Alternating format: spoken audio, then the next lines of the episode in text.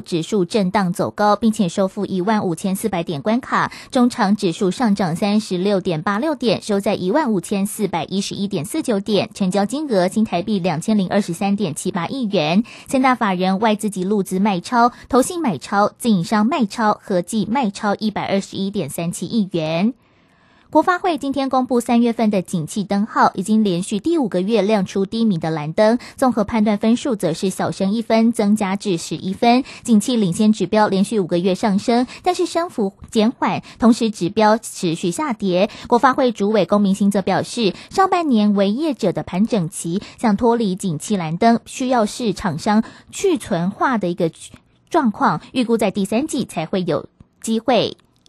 数位部的产业署携手无对无店面工会建立防诈沟通平台，产业署也协助电商建立防诈骗的网络情资通报防联机制，以工会作为情资通报的一个联系窗口，并且鼓励电商业者导入引流码的一个机制，减少各资外流的机会，并降低民众被诈骗网址所害的几率。持续进入了梅雨季，不过气象专家彭启明表示，今年的梅雨动态整体来说没有很大的乐观条件，预估今年的梅雨可能要等到六月底七月初，梅雨的封面才会较为接近台湾。以上新闻由黄子荣编辑播报，这里是正声广播公司。动人的歌曲，多元的资讯，时时刻刻传送。的关心，永远陪伴着你，分享拥抱的天空，正上广播电台。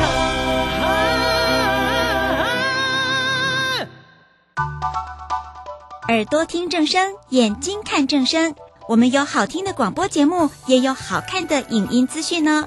现在就上 YouTube 订阅看正声，按赞分享，开启小铃铛，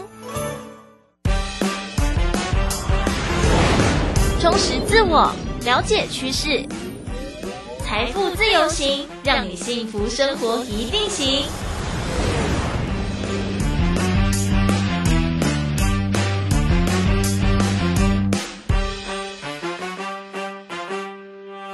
来到财富自由行，我是微微，持续和大家分享财经健康生活大小事。我们节目时间是周一到周六的下午六点到六点半哦，半小时的时光。今天聊聊什么样的资讯呢？聊买房卖房哦，这是很多人关注的房地产相关资讯。先稍微转换一下心情哦，尤其现在是那个通勤时间啊，我们稍微放松一下。等等呢，马上进入今天的主题喽。Time is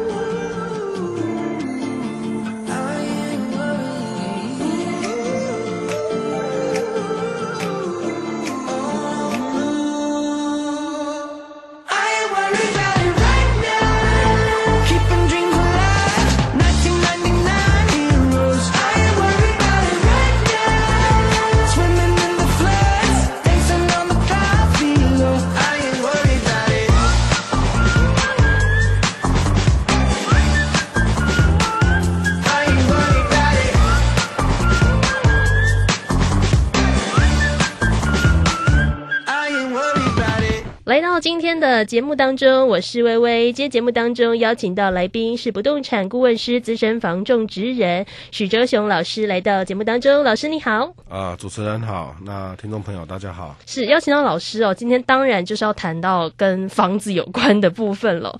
其实谈论到房子啊，一般民众不管是投资。自住其实多多少少，诶，遇到房仲的机会还蛮多的。那许哲雄老师其实投入房仲业已经很长的一段时间，然后我想在房仲这一行待了这么久，一定也会看到这几年，不管是我们单纯讲说，诶，房台湾房价的变化，或者是民众对于。买房需求，哎，大家那个观念可能已经不太一样了。这些都是老师可以跟我们分享的地方。那老师最近的这本新书啊，叫做《超级房仲赢在换位思考》。其实我想从房仲的角度，可更可以哦，帮我们的听众朋友，哎，重新了解一下。说假设你要买房卖房，然后有接触到房仲的话。呃，到底要如何来互动跟沟通，或者是我们到底要如何呃，透过房仲的角度去了解说，哎，其实我们买房的时候也是有一些专业人士可以来从旁协助我们，那我们自己也要准备一些功课。老师可以帮我们聊一聊，像刚刚讲到自己其实蛮长的一段时间都在房地产这一块，尤其是担任房仲这个角色，就是会。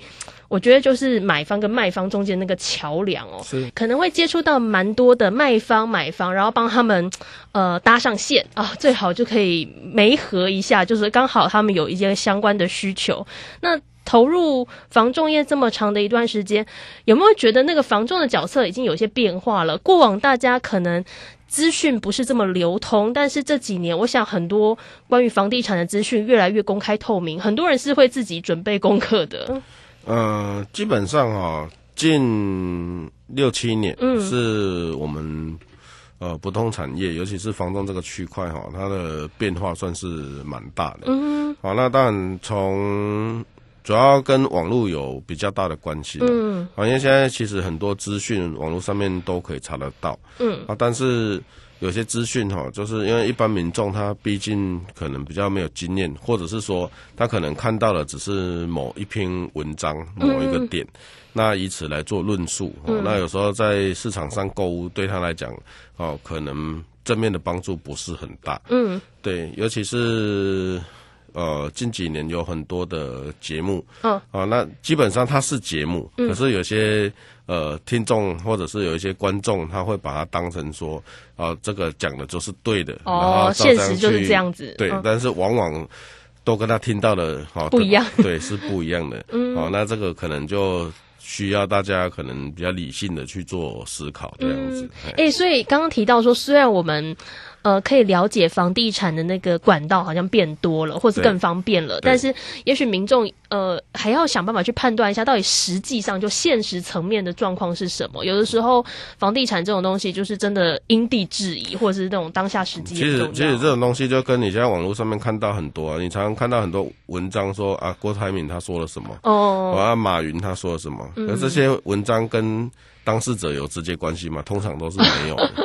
对啊，所以不动产它又是一个需要比较专业的一个部分，尤其是现在的税制啊，嗯跟以往是不太一样的。嗯那如果你一不小心，有可能你可能买卖房子的时候，你就要缴出很多的税金，嗯，啊，这也是很麻烦的一件事情。是，所以刚刚提到，虽然我们的这个呃得知房地产相关资源资讯的管道变多了，但是民众却是要呃更小心的去判断那些资讯正不正确，或是跟现实。当中有没有什么样的落差？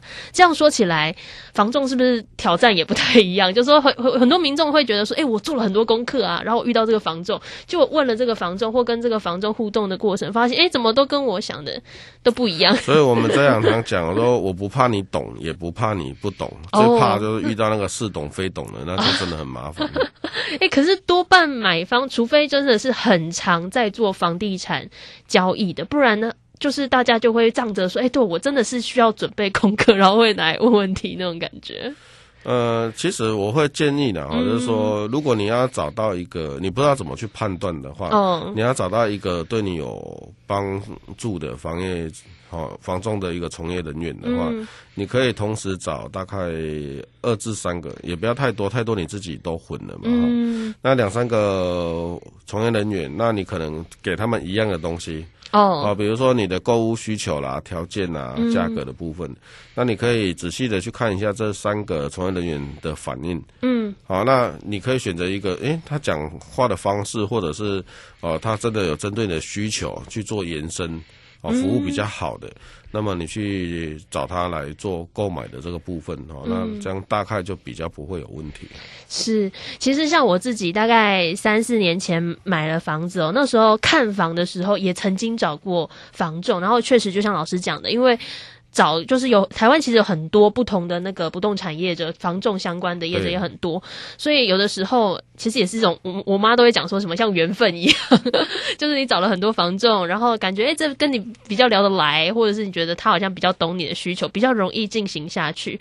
那我相信今天就透过这机会哦，要问问许哲雄老师哦，就说我们很多民众啊，真的有买房或者是有时候租屋的需求也是啦，就房客要找房子的时候会找到房仲，但是就像刚刚讲的，每个人都希望找到一个好的房仲，然后但是。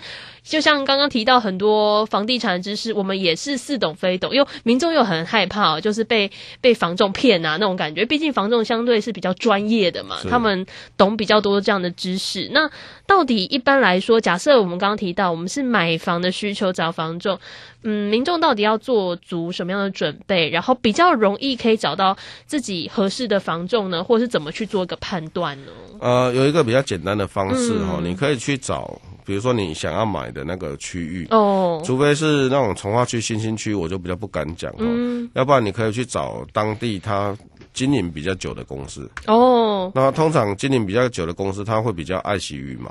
嗯，啊，人家在那边有办法生存那么久，一定有他的道理在。那找这样的公司的话，你买完房子后面万一有需要售后服务的部分的话，嗯，通常可以做的比较好一点。嗯对。是，就是刚刚讲到说，假设你已经看准某一个区块，哎，就想要在这附近，那就是就近去找可能当地经营比较久的业者。对，嗯，这是一个蛮直觉、直接可以找到，并且他在那边那么久了，大概服务一阵子，很多人在那边也是相对资源比较熟悉一些。对，如果他。真的做的很差的话，大概也没有办法待那么久。确实，确实。哎，那另外蛮好奇哦，就是老师自己的经验，像刚刚讲到说，我们就是就近找嘛。例如说，我们已经看好说，我想要这个区块。其实民众带着需求来哦，有些需求很明确，有些需求是不是也蛮笼统的？呃，应该是说，大部分的消费者哈，对他要什么东西，其实是。比较模棱两可。哦，那因为他可能不了解，或者是说在评估上面来讲的话，他没有仔细去算到，比如说一些延伸的费用，嗯，哦，他可能不是那么的清楚，嗯，好，那一般比如说正常我们在买房子，如果有购物经验的就知道说，哎，你两成自备款一定是不够的，嗯，因为你除了自备款以外，你可能还有一些代书费啦、契税啦，啊，甚至后面的装修的费用，那些可能都要在你的评估的一个范围里面，嗯，好，那。呃，一个好的中介从业人员应该在跟你你在跟他沟通这一个部分的时候，他就帮你把这些东西都设想在。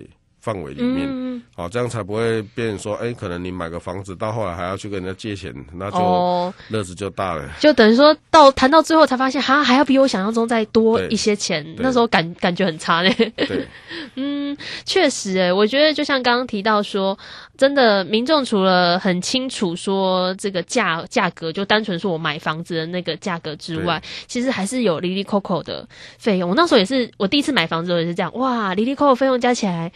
也也不少哎，说多不多，说少不少。对，还是会有一定金额的，所以这个部分可能就要比较呃妥善的去思考。那再来的部分的话，当然有一些可能朋友介绍的啦，啊，比较值得信赖的一个房中人员，好，你可能委托他去直接帮你找你要的东西也是可以的。嗯，好，那一般这两个方式是比较不容易踩雷的方式。嗯。是，其实我觉得台湾的房地产的市场其实一直以来都是热烈讨论啦。毕竟这是第一个，就刚刚讲投资的一块。再来，民众假设有自住的需求，当然很很多时候找到那个在地的房仲是最快的一个做法。诶，我蛮想聊聊，就是老师自己投入这个房仲业的这一块哦，尤其像刚刚提到。会遇到很多不同需求的客人，他们可能有不同的期待，就像刚刚讲，有些人是投资来的啊，有些就是自住，然后或者是反正就大大小小的状况都有。有印象比较深刻，就是说像民众跑来找，有我有时候很好奇，就是到底。像我最后买了，其实我最后不是跟房仲买，我最后是直接跟建商买，就直接跟建案谈，就没有没有透过，就是没有房仲这个角色在。是建设公司建对建不是代销，建设公司，建设公司对，也不是代销。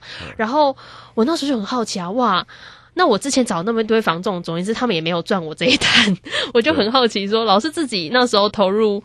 房仲这一行啊，有印象比较深刻的那个成功交易的经验。我想刚开始投入，一定不是对这一行特别的熟悉，都是越做越有经验。对，其实我在入行大概半年左右，我就成交了一个比较大金额的，它是一个土地的产品哦，是一个农地，总共有七百多平。嗯，那个位置就在现在的中科哦，在中科附近哈。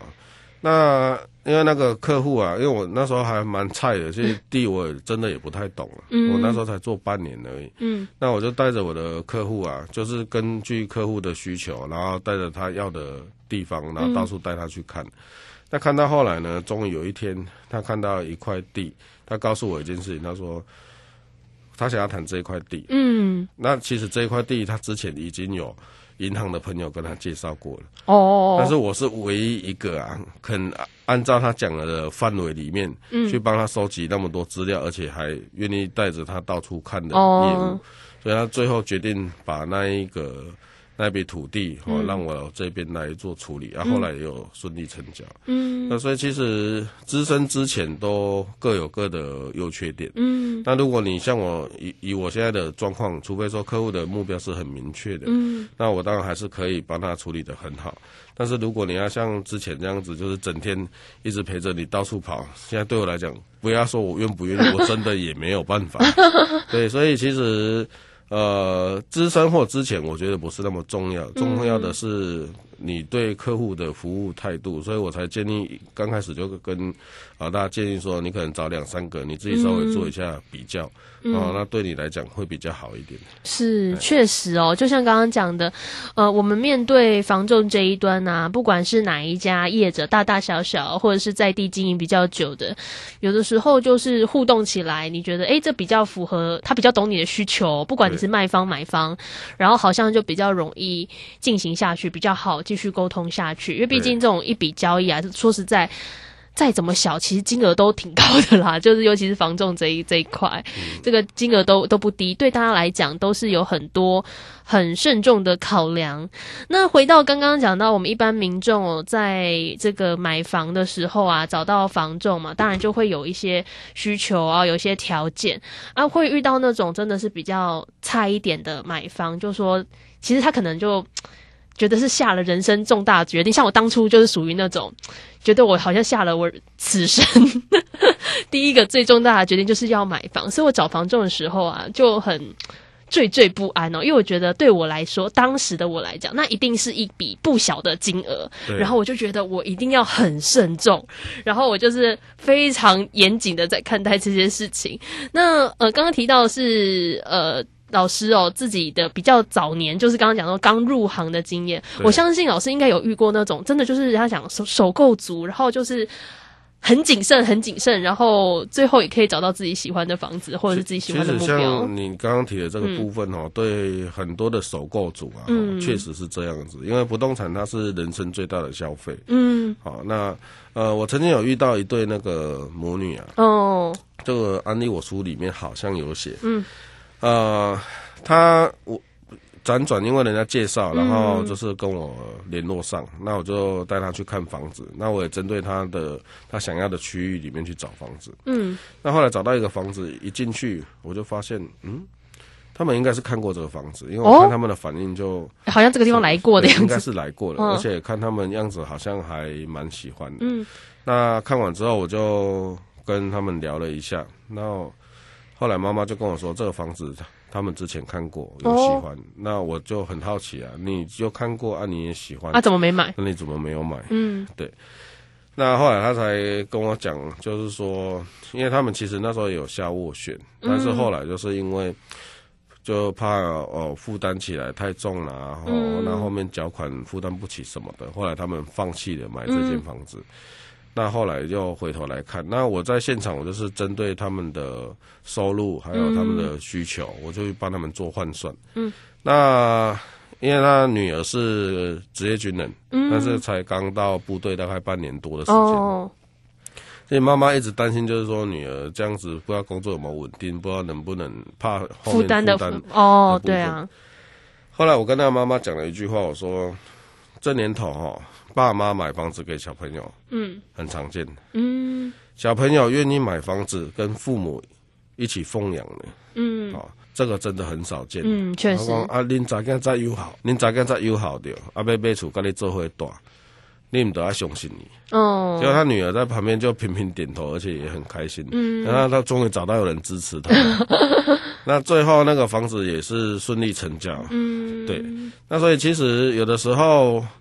买房子跟结婚一样啊，嗯，还是需要一点点冲动啊。对对对对，我觉得我买那一次也，现在想来，我觉得当时蛮冲动的。对，那时候那时候买应该很庆幸你那时候要买，应该应该应该蛮开心的。对啊，那时候买的时候，很多人都觉得很不可思议，因为我那时候买我还没有二十五岁吧。然后我们同事或者朋友就会讲说：“啊，你是要结婚了吗？”人家第一直觉联想到就是说：“哦，是不是要结婚了？”然后。两个人一起买房子，我说啊没有，就我一个人。我说我没有没有什么结婚的需要，不是要两个人一起付之后的那个房贷，对，就是我自己付。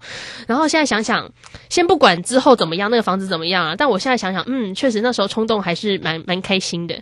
然后至至少觉得到现在都没有。没有太后悔啦。但我想，就像刚刚提到的，对于很多民众来说，真的是买房当然是一件慎重。就像刚刚提到，一定是一个不小的金额，并且很多就是要像刚刚提到，你多多少少一般家庭可能都要背一点房贷，除非你们家资金真的很充裕，对，不然如果你是自住啊、首购啊，可能多多少少都会后续还有那种蛮长的一段时间要缴，每个月都要缴一笔不小的金额的那个房贷费用。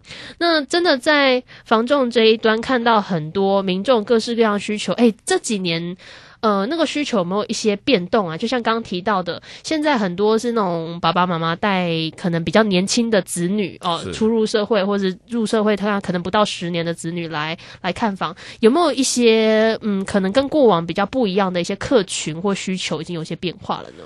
呃，当然，随着房价的高涨，嗯，因为以前可能我们在买房子啊，三房的才是主流产品，但是因为现在可能新建案它推的频数也比较小一点，嗯，好了，再当然就是房价这几年其实也涨蛮多的，嗯，现在在市场上两房的流通率反而是最高的，哦，而且有越来越多的建商在推两房的建案，嗯，这个在早些年的时候，两房的产品是相对比较少的，哦。哦，对，现在有一点点特殊变，因为主要都是小家庭。嗯，哎，这样说起来，会不会有一些是真的比较，就像刚提到的，因为那个家庭结构或者是大家的那个组成已经不太一样，会不会有一些就相对比较难脱手？说品牌就这样，哎，以前是主流啊，现在就不是主流，可能就比较难。其实产品好不好脱手，跟地点会比较有直接关系。就是你买的那个产品，那。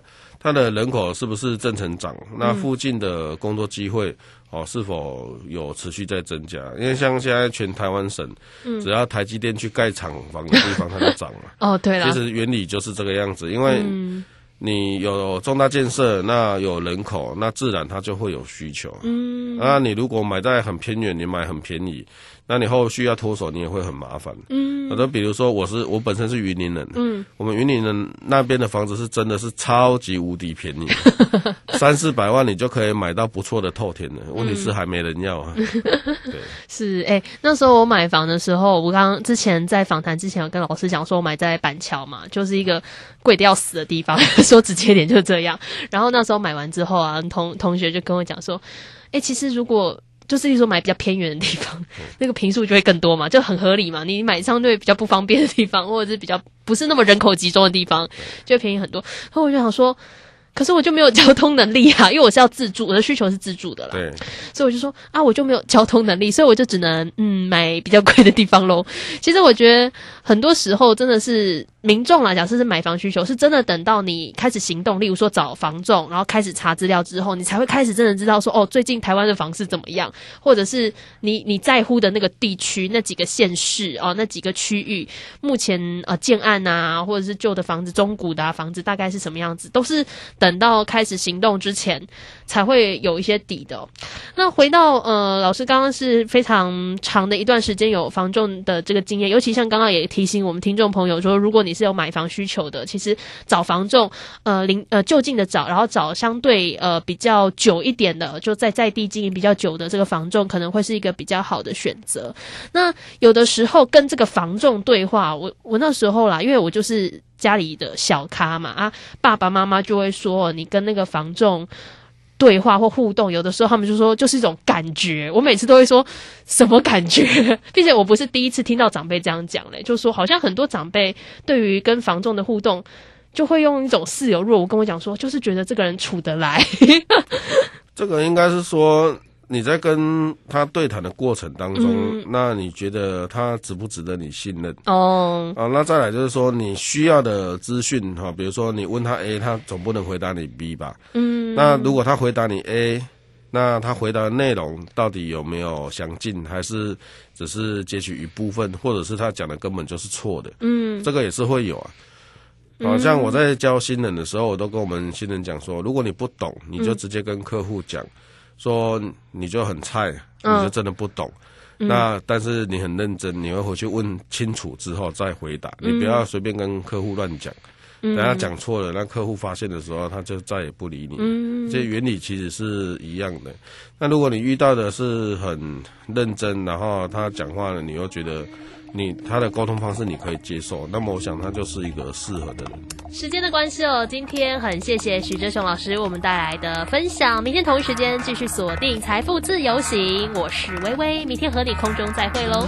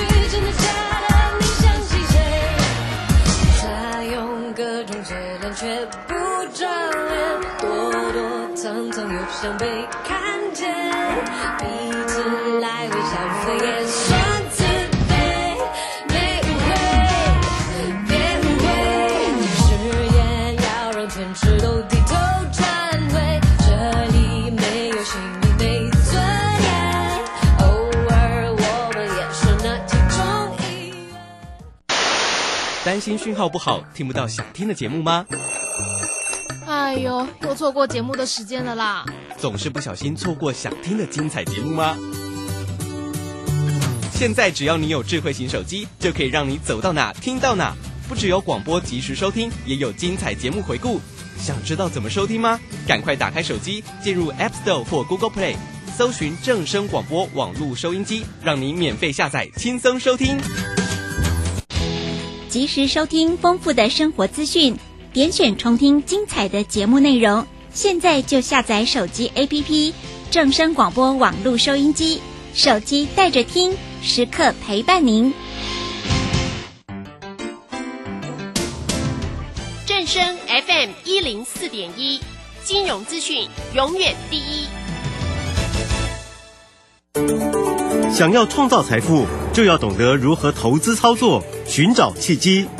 大来国际丁兆宇分析师带你掌握股市的投资关键。欢迎收听标股智囊团。标股智囊团由大来国际投资顾问股份有限公司分析师丁兆宇提供。一零八年经管投顾新字第零一二号。本公司与所推介分析之个别有价证券无不当之财务利益关系。本节目资料仅供参考，投资人应独立判断、审慎评估，并自负投资风险。听众大家好，欢迎来我们今天的标股智囊团，我是你的节目主持人费平。现场为您邀请到的是大来国际投顾的总经理丁兆宇哥来到我们现场，宇哥好。呃，费平，各位听众朋友，大家好，我是大来国际投顾总经理丁兆宇。我们看今天的台北股市表现如何？今天大盘呢跌破季线之后呢，今天是反弹的。昨天呢跌到一五二八四点的这个低点之后呢，据说有神秘买盘进场哦，先从期货点火，再配合呢航空、面板等低档股的这样的一个拉抬哦，今天呢出现了第二根的红 K 了，可是成交量呢马上就萎缩下来的。那我们的股王呢，台积电呢今天见低点四百八十九元之后呢，向上呢来这个往上的翻扬哦。前几天呢，呃，这个我们的呃跌很重的高价的 IC 股呢，今天大多是上涨的。这个盘势的观察方向到底重点是什么呢？投资好朋友们现在是可以进场来捡便宜，还是要趁这个机会卖掉股票？到底该如何操作？赶快请教我们的专家宇哥。哎，我们复习一下啊，这两天大盘震荡啊，我在上个礼拜跟各位讲，这次大盘从十月二十五号的低点哈一万两千多点那个地方一路涨上来，嗯，那都没有跌破过季线，是所以它第一次跌破会有恐慌性的卖压，卖压所以大家看到前天就是这个卖压所造成的。好，那这两三天刚才费平有讲到了，好，嗯昨天好像有神秘的买盘进场哎，神秘买盘 到底几下？啊，那我觉得先不要去管。呃啊，因为有或没有，我们还不知道。是我们只看到昨天低点出现之后呢，哎，开始有往上拉抬，嗯哼留了一个小红 K，今天在第二个。好，那我们的看法是，它这一次跌破之后，对不对？它对一定会先做一个反弹啊，因为它第一次跌破嘛。嗯哼，那反弹呢，基本上来讲是要调整持股的。对。所以刚才废平的问题哈、它是一半对，那一半是要要整理。嗯好。嗯，对的那部分就是我认为趁这个地方来讲话，你必须要去整理手中的股票了。好，不是卖掉，不是卖掉所有股票，嗯，因为有些股票在这里哈、强弱已经很清楚了，，对，分明了。嗯，那你的资金呢，你要转进到在这里才刚刚整理完毕的，好，所以嗯哼，这一半是必须要去整理手中的股票，好换现金。嗯那另外一半这个现金要去进驻到即将上涨的股票。哦，好，那呃几个方向跟大家来，我们我们一起来来看哈。我观察到，其实今年的行情哈，它那个震荡幅度很大，往往哈就是它当天可能就有超过一成以上的一个、嗯一个一个幅度嘛。那为什么会这样子？除了大家都很喜欢当冲，或大家都不得不要做当冲之外，哈，对，筹码面上面的变化也是大家要观察的。是好，嗯，那我们举几个例子来跟大家做做做做分享哈。好，各位知道，其实网络上面啊，昨天讨论最多的一档股票是什么？你知道吗？就是六八七四贝利。哦，对，贝利，对，贝利这档股票呢，昨天盘中见涨停板，啊对，收盘呢打到跌停板，停。今天再一直跌停。对，好，那如果你昨天跌停板你买到的，嗯，假设你都没有出，你到今天你是赔三根，是，对不对？嗯。好，好，那我们仔细来分析，这个是这个是大家都知道的事情，我来帮你们分析一下。好来，第一个，嗯，因为贝利它虽然没有融资券，可是它嗯。可以现股当冲，对，这个我要更正一下。好，因为我去查了一下，啊嗯，贝利这张股票是可以限股当中的。好为什么？来，因为有些股票它虽然没有开放信用交易，嗯可是它有限这个限股当中的一个这个呃，应该讲它可以去限股当中。嗯好，那贝利呢，昨天爆出一个三万九千两百零九张的大量，大量嗯对不对？所以昨天从涨停板到跌停板，今天再跌停，很多人都说贝利啊，糟糕，完蛋了。好，但是我跟各位讲，嗯，我现在跟各位做报告，好，好，那这档股票呢往下跌，啊，往下跌，嗯，未来它会反弹，好，而且弹的会很凶。哦，好，但是请记得，嗯，我没有说它能够很快越过嗯，昨天的高点，对，我也是跟大家做分析做报告。